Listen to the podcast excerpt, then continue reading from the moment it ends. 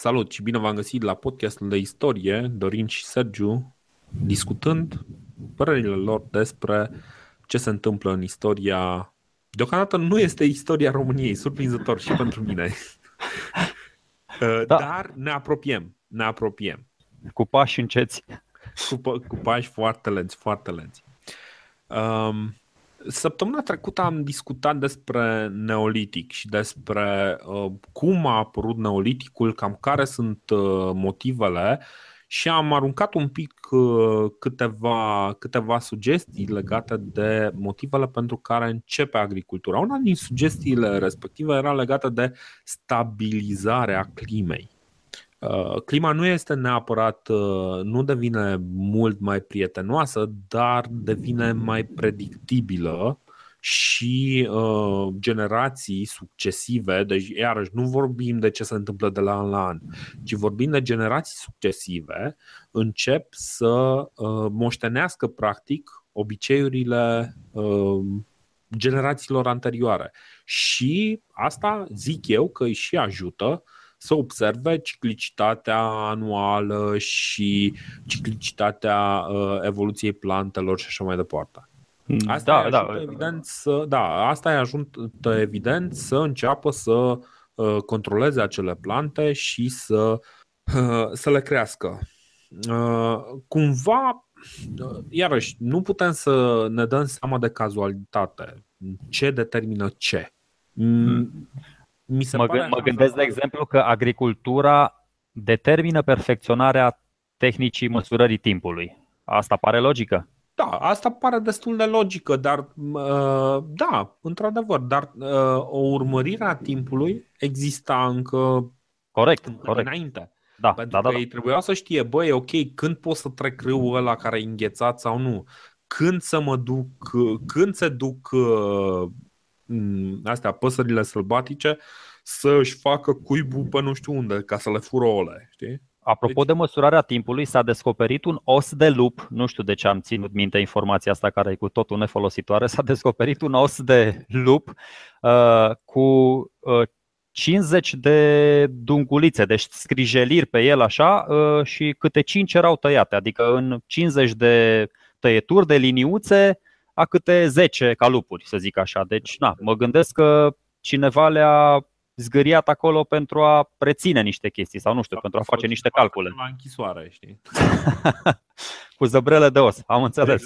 Cu zăbrele de os. Nu știi niciodată, nu știi. E posibil? 100% posibil. Acum depinde pe cine întrebi. Bun.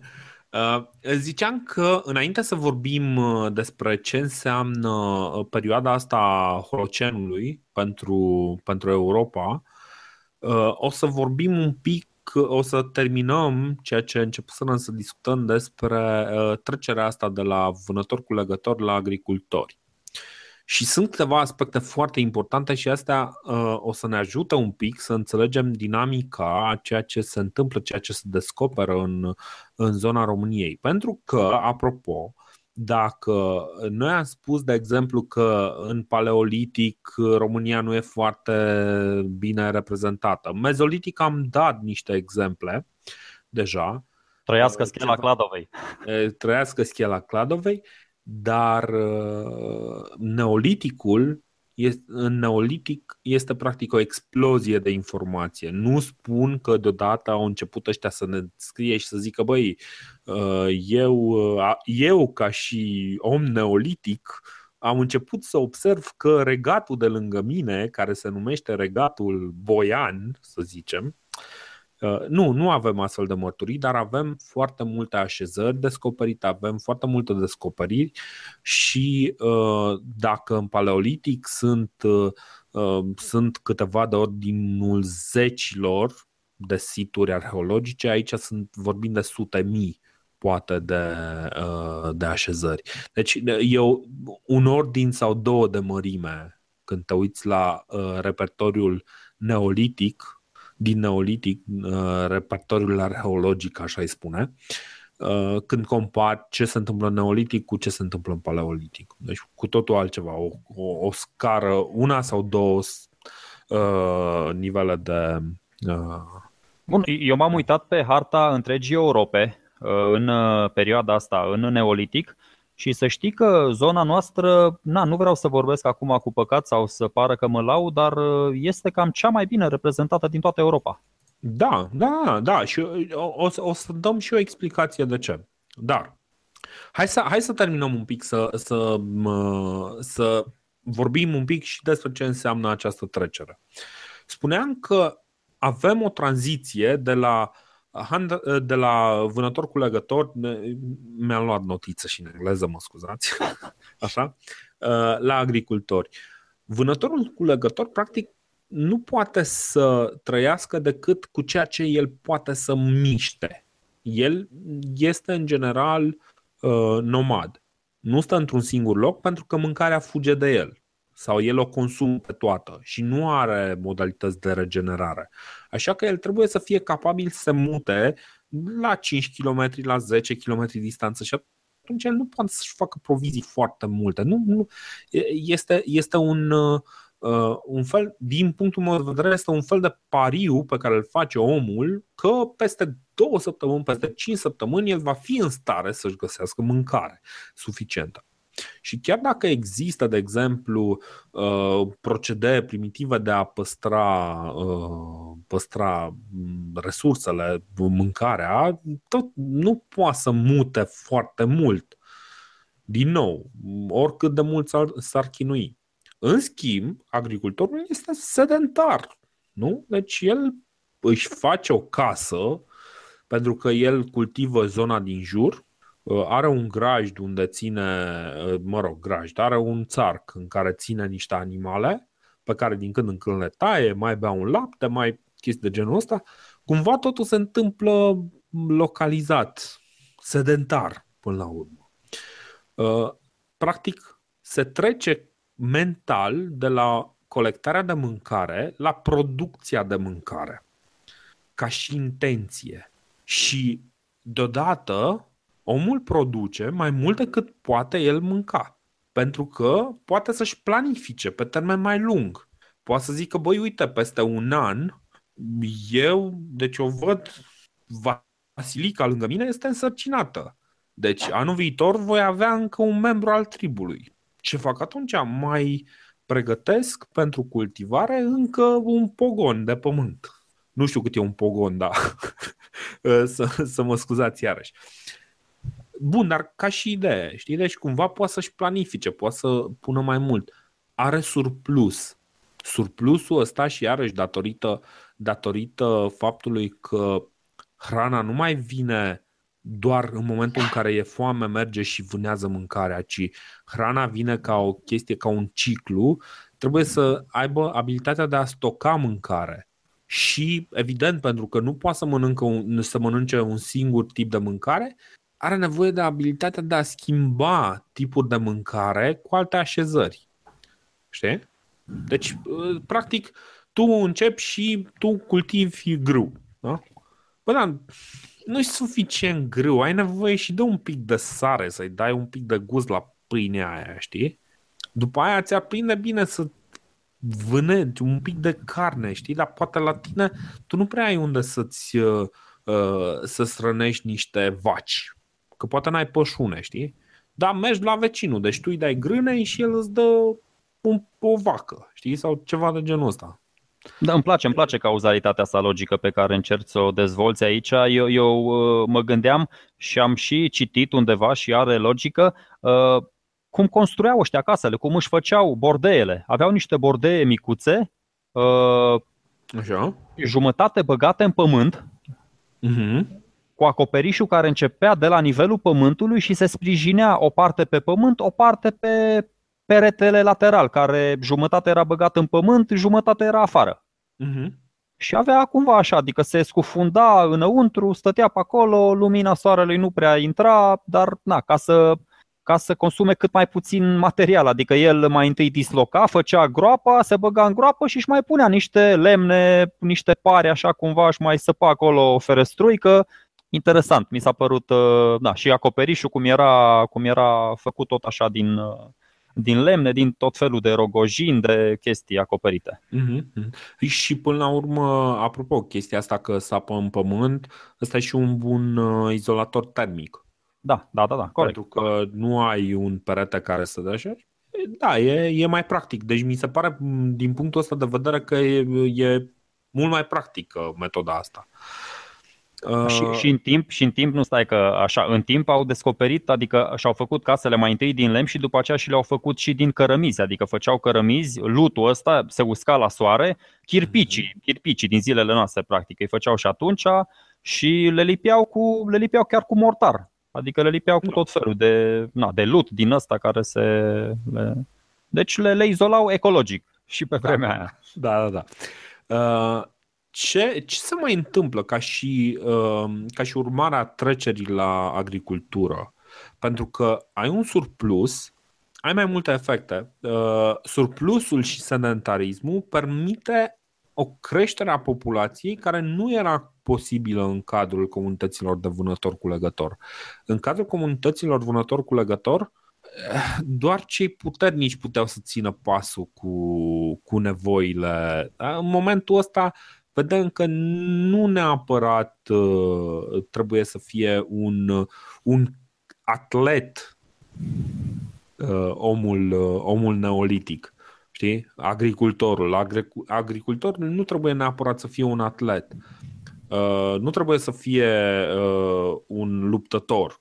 El poate să supraviețuiască și foarte pacifist, știi? A, voiam, voiam să spun că inteligența ia locul forței brute, dar ca să vânezi un animal și să fie eficient la chestia asta, ai nevoie și acolo de foarte multă inteligență, nu doar de forță brută.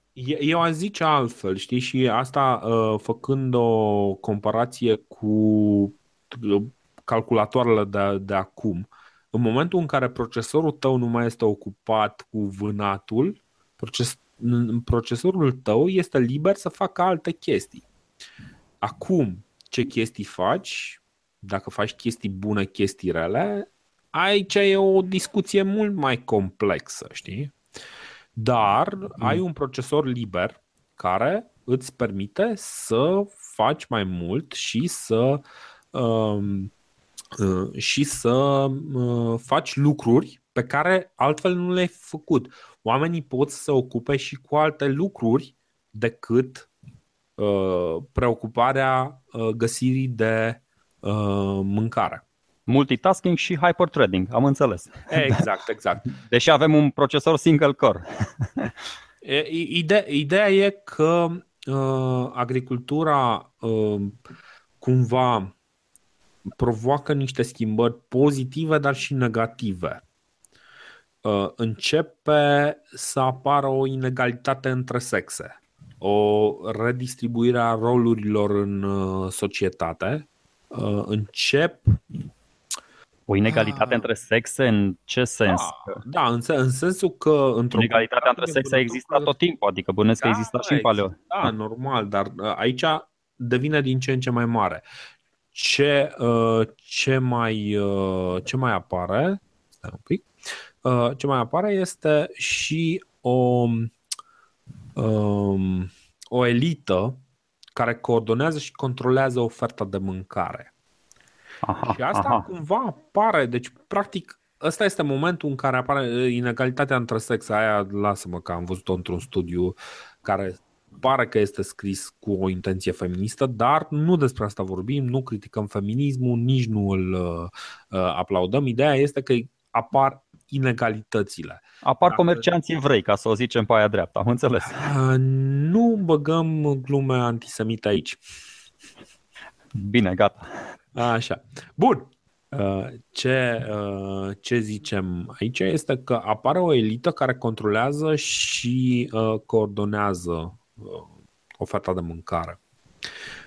Și, a, ce mai apare, asta, deci astea toate erau la nivel de societate. Clar, apar rolurile, uh, rolurile un pic uh, mai variate, care n-ar fi putut să apară, de exemplu, nu știu, un matematician, un filozof. Nu putea să apară dacă ăla trebuia toată ziua să meargă să vâneze, să vâneze animale, știi? Corect. Deci uh, acum pot să fie și oameni care să stea degeaba, fără să facă nimic și să fie întreținuți de alții. Am înțeles. De exemplu, de exemplu, ăsta și apare, nu, aia e natural, o elită. Uh, ce apare din punct de vedere arheologic? Apar multe vase de ceramică care vasele de ceramică sunt folosite pentru stocarea și pentru consumul mâncării, dar mai, mai mult pentru stocare. Pentru că, uh, de exemplu, un vas de ceramică nu mucegăiește în același fel în care o face un, uh, un vas de lemn. Știi? Nu, dacă ai un vas de lemn, bănuiesc că nu este foarte convenabil să ții mâncarea pe termen lung într-un vas de lemn, deși butoi parcă ar merge. Dar ideea este că apar uh, aceste vase de ceramică și ceramica va fi determinantă pentru uh, vestigiile care se găsesc din uh, această perioadă neolitică. Da, sunt multe, sunt foarte, foarte multe situri. Apropo de uh, începutul Revoluției, în zona asta, în litoralul fenician, Levant, sudul Turciei, Anatolia, Egipt. Sunt o mie de, de, de vestigii din astea care țin de, de generalizarea ceramicii și, nu și de... 1000, 2000, 3000, over 9000.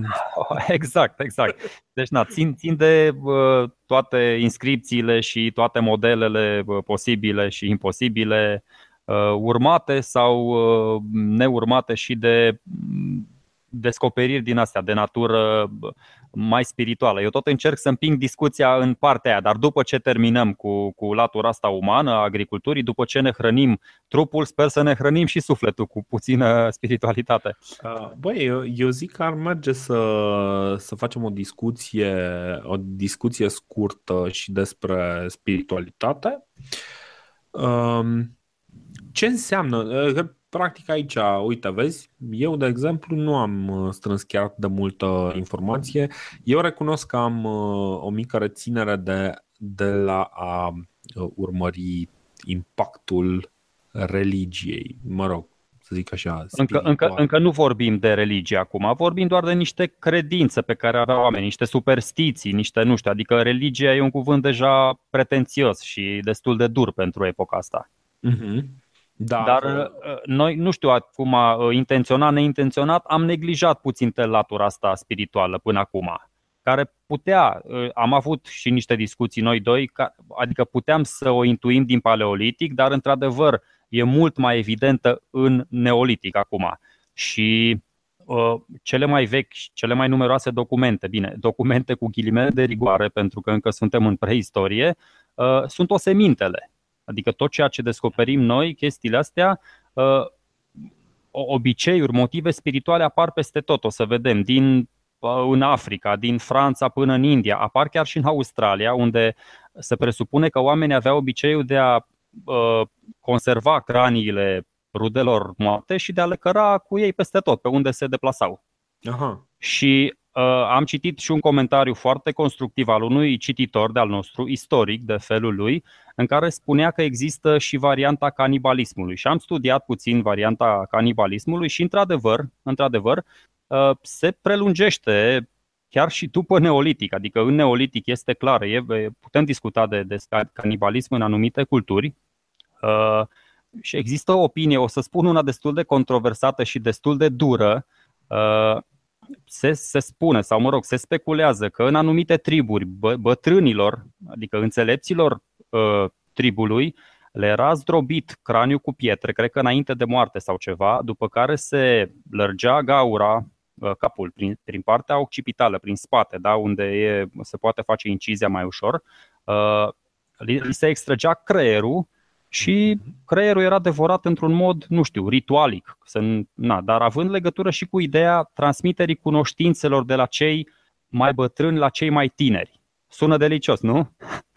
delicios de crud. Bun, din nou, nu vreau să fac nicio judecată de valoare. Eu spun, adică, uite, putem să tăiem chestia asta. Nu, nu era în mod ritualic, nu era în modul transmiterii cunoștințelor. Dar e clar că s-au descoperit niște țeste sparte și atunci, lângă niște alte țeste nesparte, și ăștia cumva asta a fost o anumită interpretare. Nu fac Bine, decât bine, să... din, din, cât, din câte înțeleg, uh, genul acesta de obiceiuri sunt documentate și de la triburile care multă vreme au fost izolate de, uh, de restul lumii și care au fost descoperite, cum ziceai tu, de triburile din uh, Amazon, triburile din uh, insulele uh, Oceaniei, care au fost descoperite la un stadiu cumva la un stadiu incipient al dezvoltării Uh, și uh, aici sunt mai multe studii antropologice foarte interesante care ar merita urmărite. Uh, și, într-adevăr, practica asta este,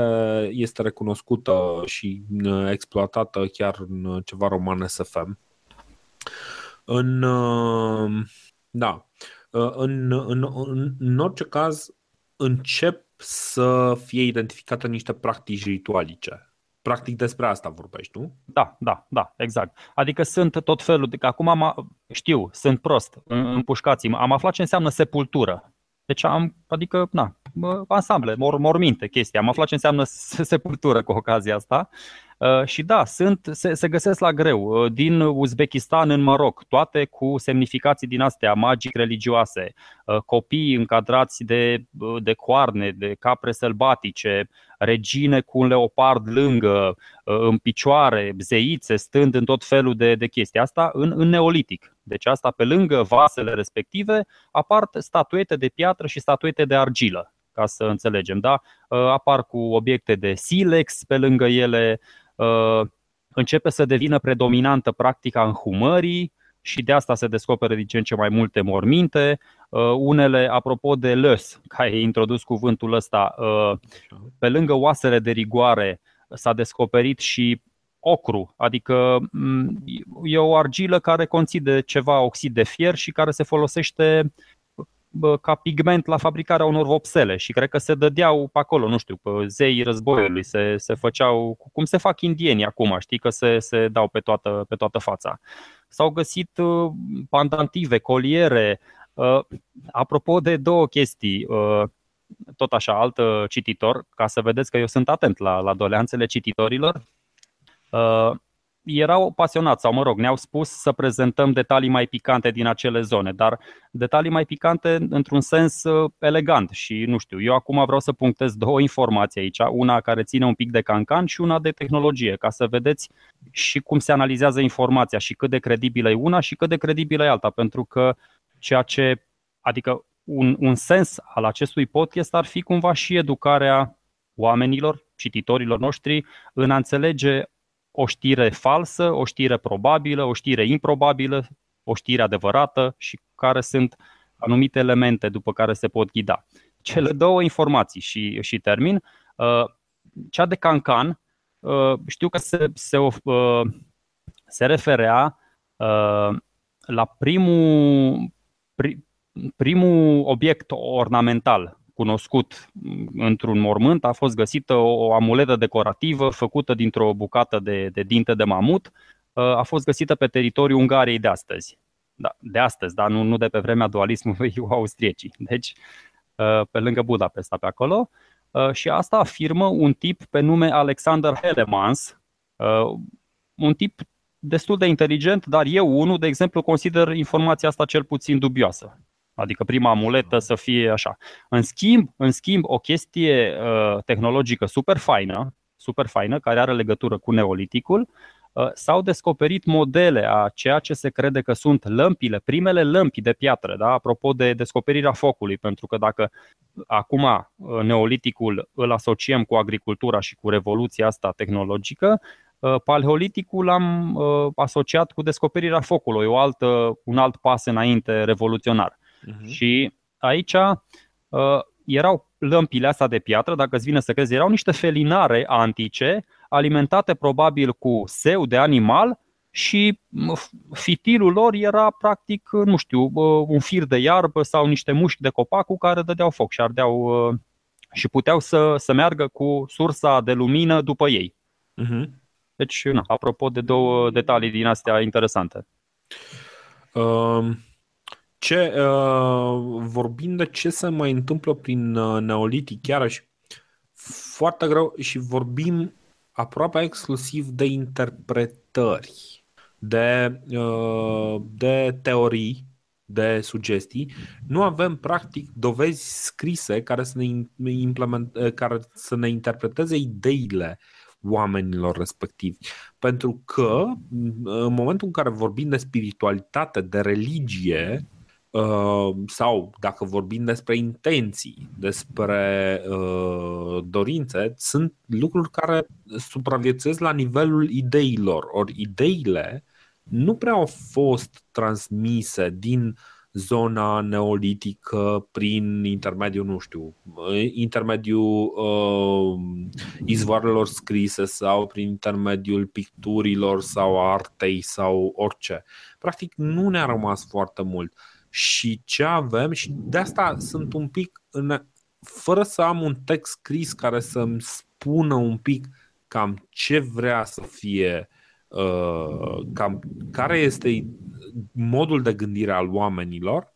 Ești un pic sceptic. Da, sunt, sunt, sunt corect. Sceptic. Corect. De, de nici, nici eu nu m-am hazardat în. Da, da, da. Pe, pe de altă parte, există niște, uh, niște uh, nu știu, niște domuri, uh, să le zic așa, uh, circulare, uh, găsite în Europa Centrală unde, uh, și care au fost construite probabil undeva în mileniul al cincelea înainte erei noastre, care au fost interpretate, acum iarăși, au fost interpretate ca având un rol uh, ritualic.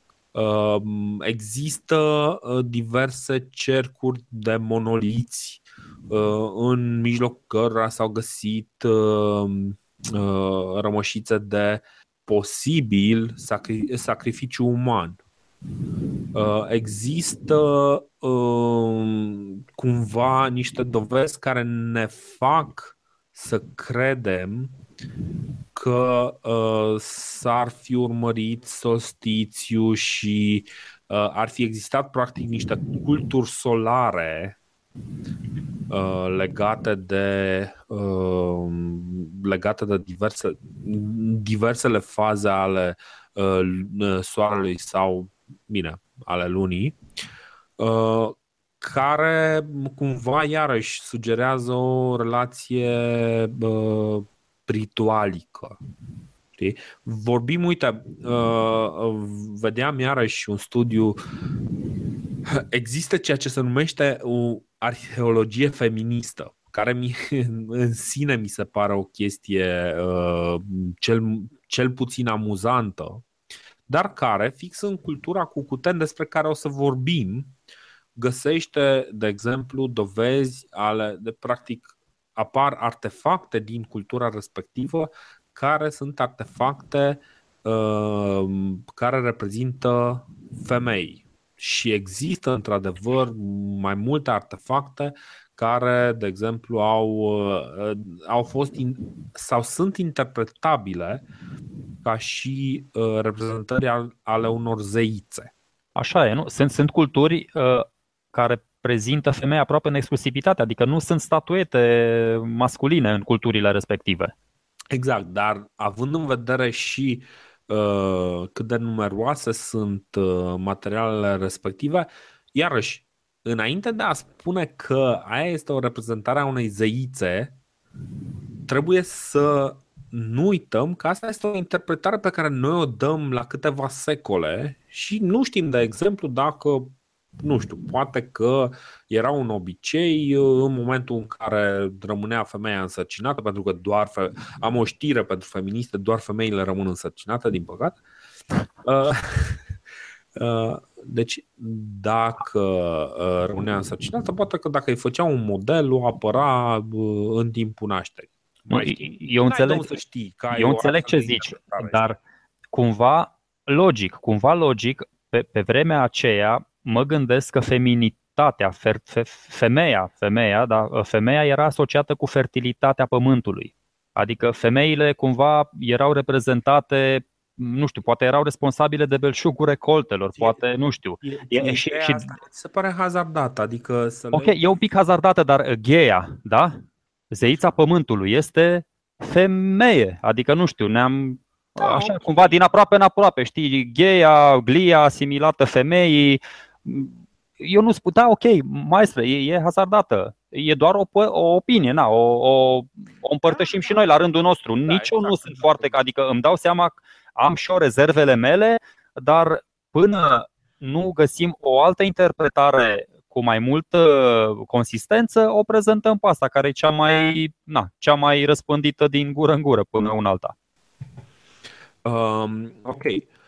Uh, da, uh, deci îți de acord. E o interpretare, dar iarăși, deci ăsta, ăsta a fost motivul pentru care eu am încercat să mă țin departe de, de astfel de interpretări, pentru că, iată, deci tocmai ce, ce ziceam, există uh, oameni care uh, consideră că există un câmp de studiu numit uh, arheologie feministă. Ceea ce mie mi se pare absolut, uh, absolut aiurea, că până la urmă scopul arheologiei este să nu plaseze niște scopuri politice sau sociopolitice asupra dezvăluirii peste, deci ca suprastructură peste dezvăluirea adevărului care ar trebui să fie sau descoperirea uh, informației care ar trebui să fie scopul arheologului, nu? Știi? Nu. Înțeleg, înțeleg, înțeleg ce zici. Da, da, dar nu. Ce putem noi să spunem fără uh, putință de tăgadă e că, într-adevăr, ca urmare a dezvoltării agriculturii, uh, este clar că a urmat uh, o oarecare legătură și cu religia, cu spiritualitatea și cu, și cu astrologia. Să, să nu confundăm acum. Noi putem, de exemplu, să discutăm despre, despre astrologie, despre măsurarea timpului, despre descoperirile astea din, uh, din morminte, din mhm. sepulturi, fără să le uh, asignăm, fără să le oferim nicio semnificație religioasă sau magică sau ezoterică sau cum vrem să o numim. Dar este clar că în urma agriculturii s-au dezvoltat și, și chestiile astea, cu practica înhumării, cu din ce în ce mai multe descoperiri. A, asta e evoluția cronologică. Na, nu. Dacă vrem noi să facem o legătură între cele două, na, putem să facem, dar uh, cum spui și tu, nici eu nu sunt foarte convins că na, poate să fie o evoluție naturală a lucrurilor. Mm-hmm. Deci păstrăm oricum uh, un oarece scepticism. Aici există informații, nu există certitudini. Corect, bine spus. Da, deci uh, cam pot fi informații care și teorii care par bune, putem să speculăm într-o direcție sau cealaltă, dar încercăm totuși să păstrăm uh, informația uh, centrală. Bun, tu ai spus uh, de descoperirile acelea circulare din Germania în 5000 înaintea erei noastre, cam așa, da? Da, da, da, cam, cam așa ceva. Deci încă, încă n-am ajuns să, să, să, tot așa, să înțeleagă puțin cititorii unde suntem, ascultătorii, încă n-am ajuns nici măcar la scris. Deci oamenii încă nu descoperiseră scrisul acum. Bine, descoperirea scrisului este nu, nu o descoperire, ci o invenție mai degrabă. Ok, ok, o invenție, da. Dar cu siguranță în Germania pe meleagurile alea încă nu uh, avusese loc această invenție. Aha. Și pentru cei care vor, uh, pentru că o să închidem episodul aici, pentru că mi se pare cumva mai natural să închidem uh, episodul aici, Uh, o să mai spun așa, uh, vorbim de vreo 120-150 de um, uh, cercuri numite rondele sau Kreisgraben Anlagen. Deci, Kreisgraben Anlagen, așa. Care sunt descoperite în zona Germaniei, Austriei, Cehiei, Slovaciei. Și Uh, o să zic de ce acea regiune este uh, mai importantă, dar uh, despre asta în episodul viitor, când o să începem cu o descriere a climatului și a schimbărilor climatice din uh, cam începând de la anul uh, 10.000 uh, înaintea erei noastre și o să vorbim de ce se întâmplă, cu, cum, ajunge, cum ajunge agricultura pe meleagurile noastre și cum, ajunge, cum ajung aceste uh, procese neolitice pe teritoriul țării noastre. Dar despre toate astea în episodul viitor. De acord.